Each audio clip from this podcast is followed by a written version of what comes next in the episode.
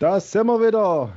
Ende der Woche ist bereits, wenn ihr es hört, frühestens Freitagmorgen oder wann auch immer. Herzlich willkommen zum aktuellen Viertelstündli hier da draußen von VfB Hand natürlich. Hier stimme ich mir zugeschalten, wie immer. Natürlich jetzt erst recht wieder über Telekommunikationswege. Der Tino. Servus, Junger. Ja, hallo auch von meiner Seite. Herzlich willkommen zur aktuellen Viertel, zum aktuellen Viertelstündle nach zwei Niederlagen. Wann gab es denn das zuletzt?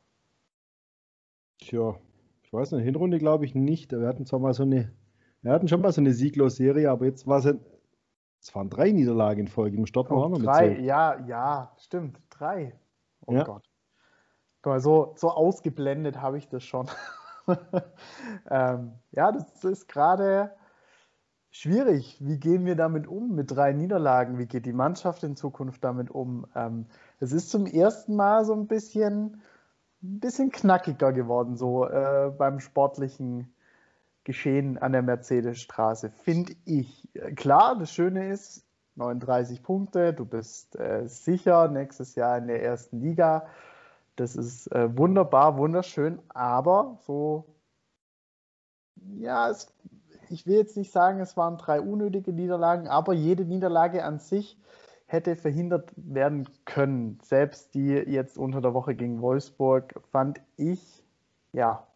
Aber der Reihe nach gucken wir mal ganz kurz noch zurück an die alte Försterei. Nie ja, also generell die ganze Situation ist so ein richtiger Zwiespalt.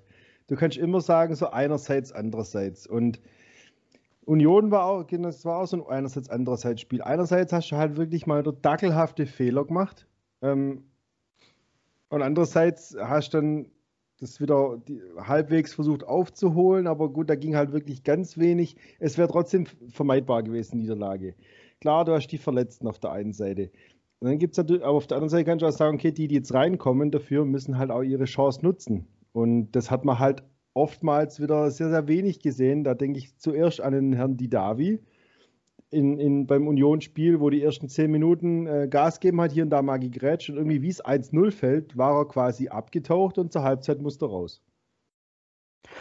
Ja. Ähm, da gibt es ein paar so Personalien. Muss, ja. ich dir, muss ich dir recht geben. Ich meine, die, wo jetzt hier reinkommen, die spielen ja quasi für die Startelf schon für die neue Saison oder sogar, so wie bei Daniel Didavi, um einen neuen Vertrag.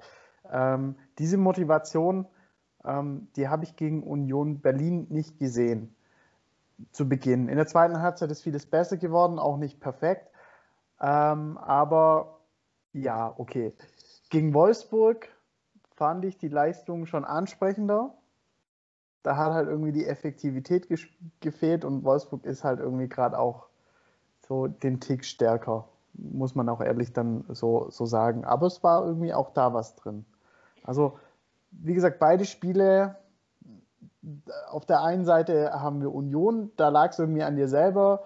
Jetzt gegen Wolfsburg so ein bisschen Spielglück und Fähigkeit vorm Tor. Ich meine, klar, wenn du einen Elfer nicht machst und den Nachschuss dann aus 10 Metern auch nicht ins Tor, aufs Leere dann bekommst, dann bist du irgendwie selber schuld. Also wie gesagt, im Normalfall macht er den ja auch. Also das ist ja auch noch so eine Geschichte, aber äh, das ist gerade ein bisschen so ein Downer der Saison, der eigentlich nur ab, abzumildern ist äh, mit Blick auf die Tabelle und das ist auch okay.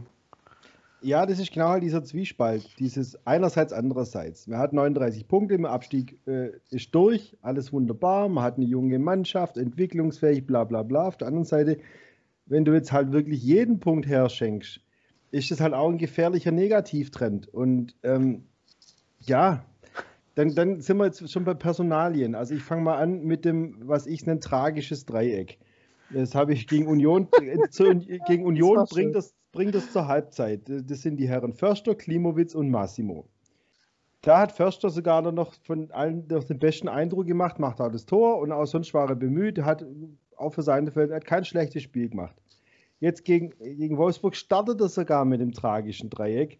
Förster war wieder eine Vollkatastrophe, nicht nur wegen dem Elfmeter, auch sonst, ich weiß nicht, was da andere wieder gesehen haben. Klimowitz genauso eine Vollkatastrophe. Dribblings hier und da und dann vergisst er den Ball, dann läuft er falsch, dann spielt er Fehlpässe.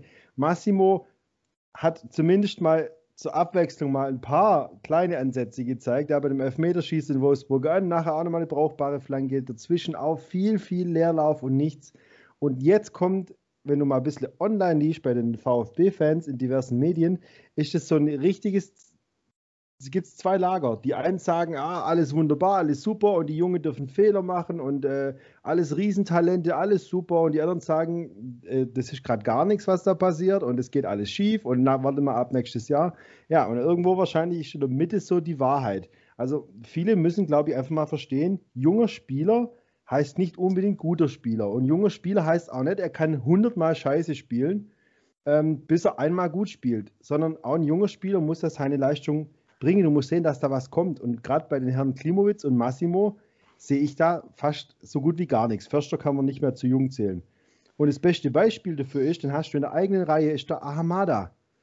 Der Kerl macht auch Fehler, aber der macht einen Fehler und macht danach halt irgendwie drei, vier geile Aktionen. Du denkst, der kann richtig gut kicken. Der macht nicht fünf Scheißaktionen und eine gute, sondern andersrum. Und dem kann man dann auch mal so Fehler verzeihen. Aber warum ein Massimo immer wieder die Chance kriegt und jetzt mittlerweile trotz den ganzen Ausfällen und allem in Clement nicht mal mehr eingewechselt wird, warum ein Castro fast das ganze Spiel draußen sitzt, zumindest gegen Wolfsburg, gegen Union meinetwegen, glaube ich, davor hat er nicht mit Mannschaftstraining teilgenommen.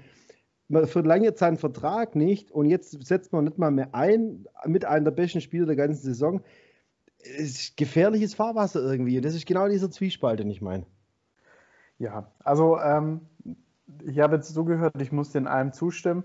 Es ist so, ich glaube, VfB-Fans verfallen immer ganz, ganz oft und schnell in so ein Schwarz-Weiß-Denken. Äh, ähm, es ist nicht alles schwarz, es ist nicht alles weiß. Wie du sagst, die Wahrheit liegt dazwischen.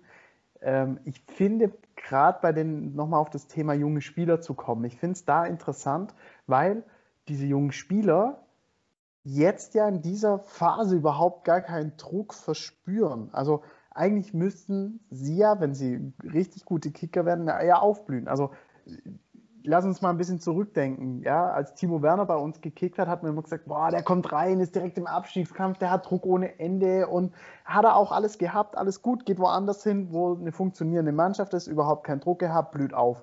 So, der VfB hat jetzt endlich mal eine, so eine Situation, wie wir uns das alle gewünscht haben. Ja, wir haben äh, quasi 28, 29 Spieltage rum, du bist im sicheren Fahrwasser. Es kann dir eigentlich nichts mehr passieren. Du kannst nur noch Sachen erreichen. Ähm, so, und dann schmeißt du da so junge Spieler rein wie ein Klimowitz und Massimo und denkst, jetzt, das ist ein super Umfeld. Du hast eine funktionierende Mannschaft, du hast, du hast eine Tabellenkonstellation, die dir das erlaubt. Du kannst den Jungs sagen, Jungs, probiert mal was. Aber wie du sagst, dann sollte öfter was klappen, als was schief gehen ich, ich muss dir nur zustimmen. Ich denke auch, wenn, wenn vielleicht jetzt äh, Momo Sissé, der gestern auch mal wieder dabei war, äh, vielleicht jetzt noch mehr Spielzeit, ich glaube, bei ihm wirst du auch sehen, da überwiegt vielleicht mehr das Positive anstatt das Negative. Und bei Massimo Klimowitz, ja, bei Massimo glaube ich ein bisschen mehr als noch bei Klimowitz, ähm, muss ich dir recht geben. Es ist einfach ähm, schwierig, da zu sagen, ah, die, die können es rausreißen. Und ich muss da jetzt sogar widersprechen.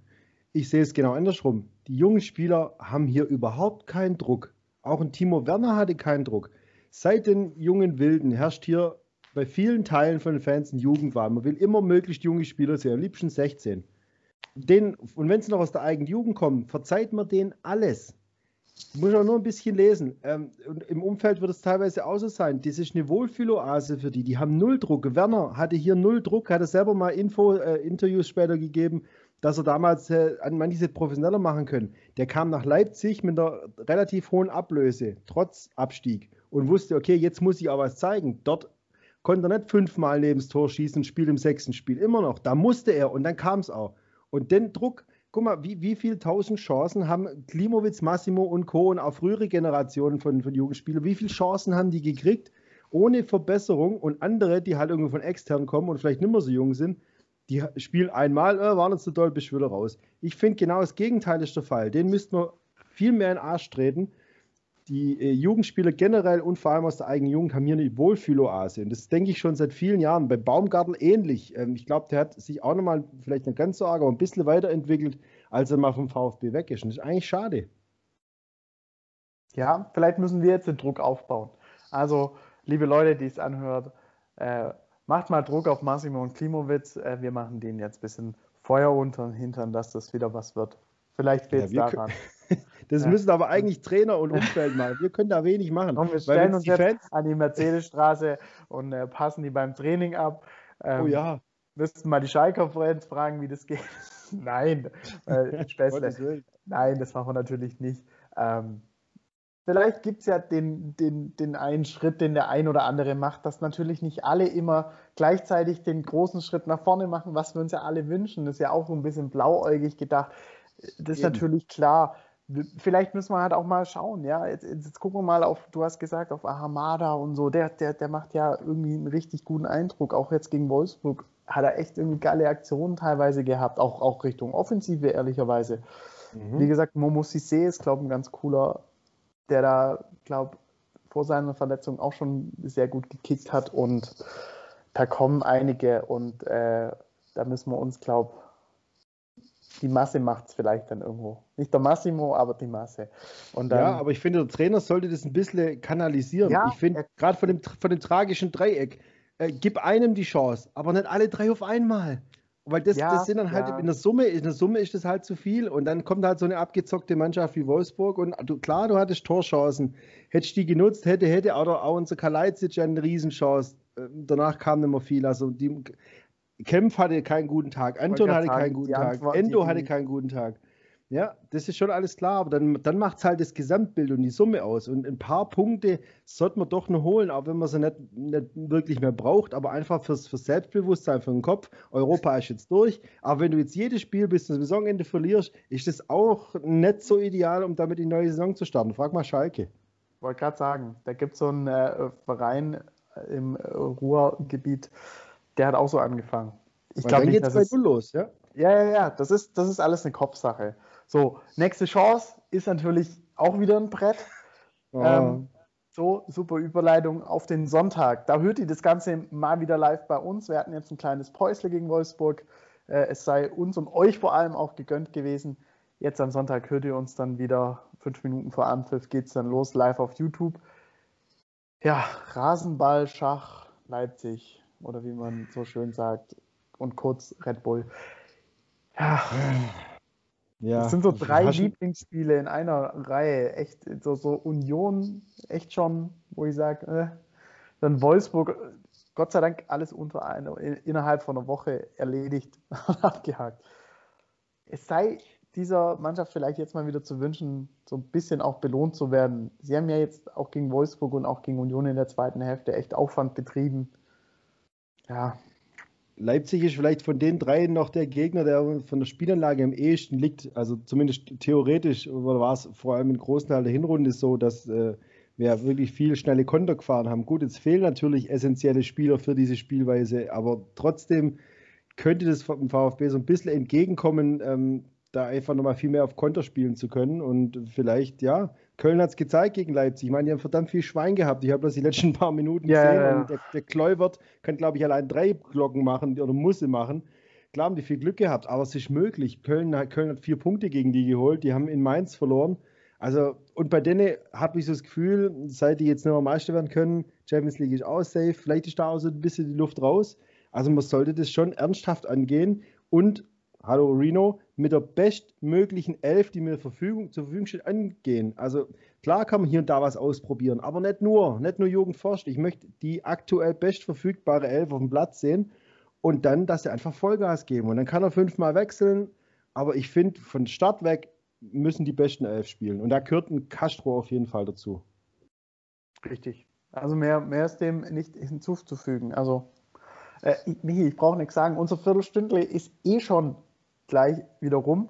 Ah, ja. Äh, wir tippen noch ganz schnell. Wie geht's aus am ja, komm, Sonntag? Ganz dreckiges 1 zu 2. Ich tippe immer positiv.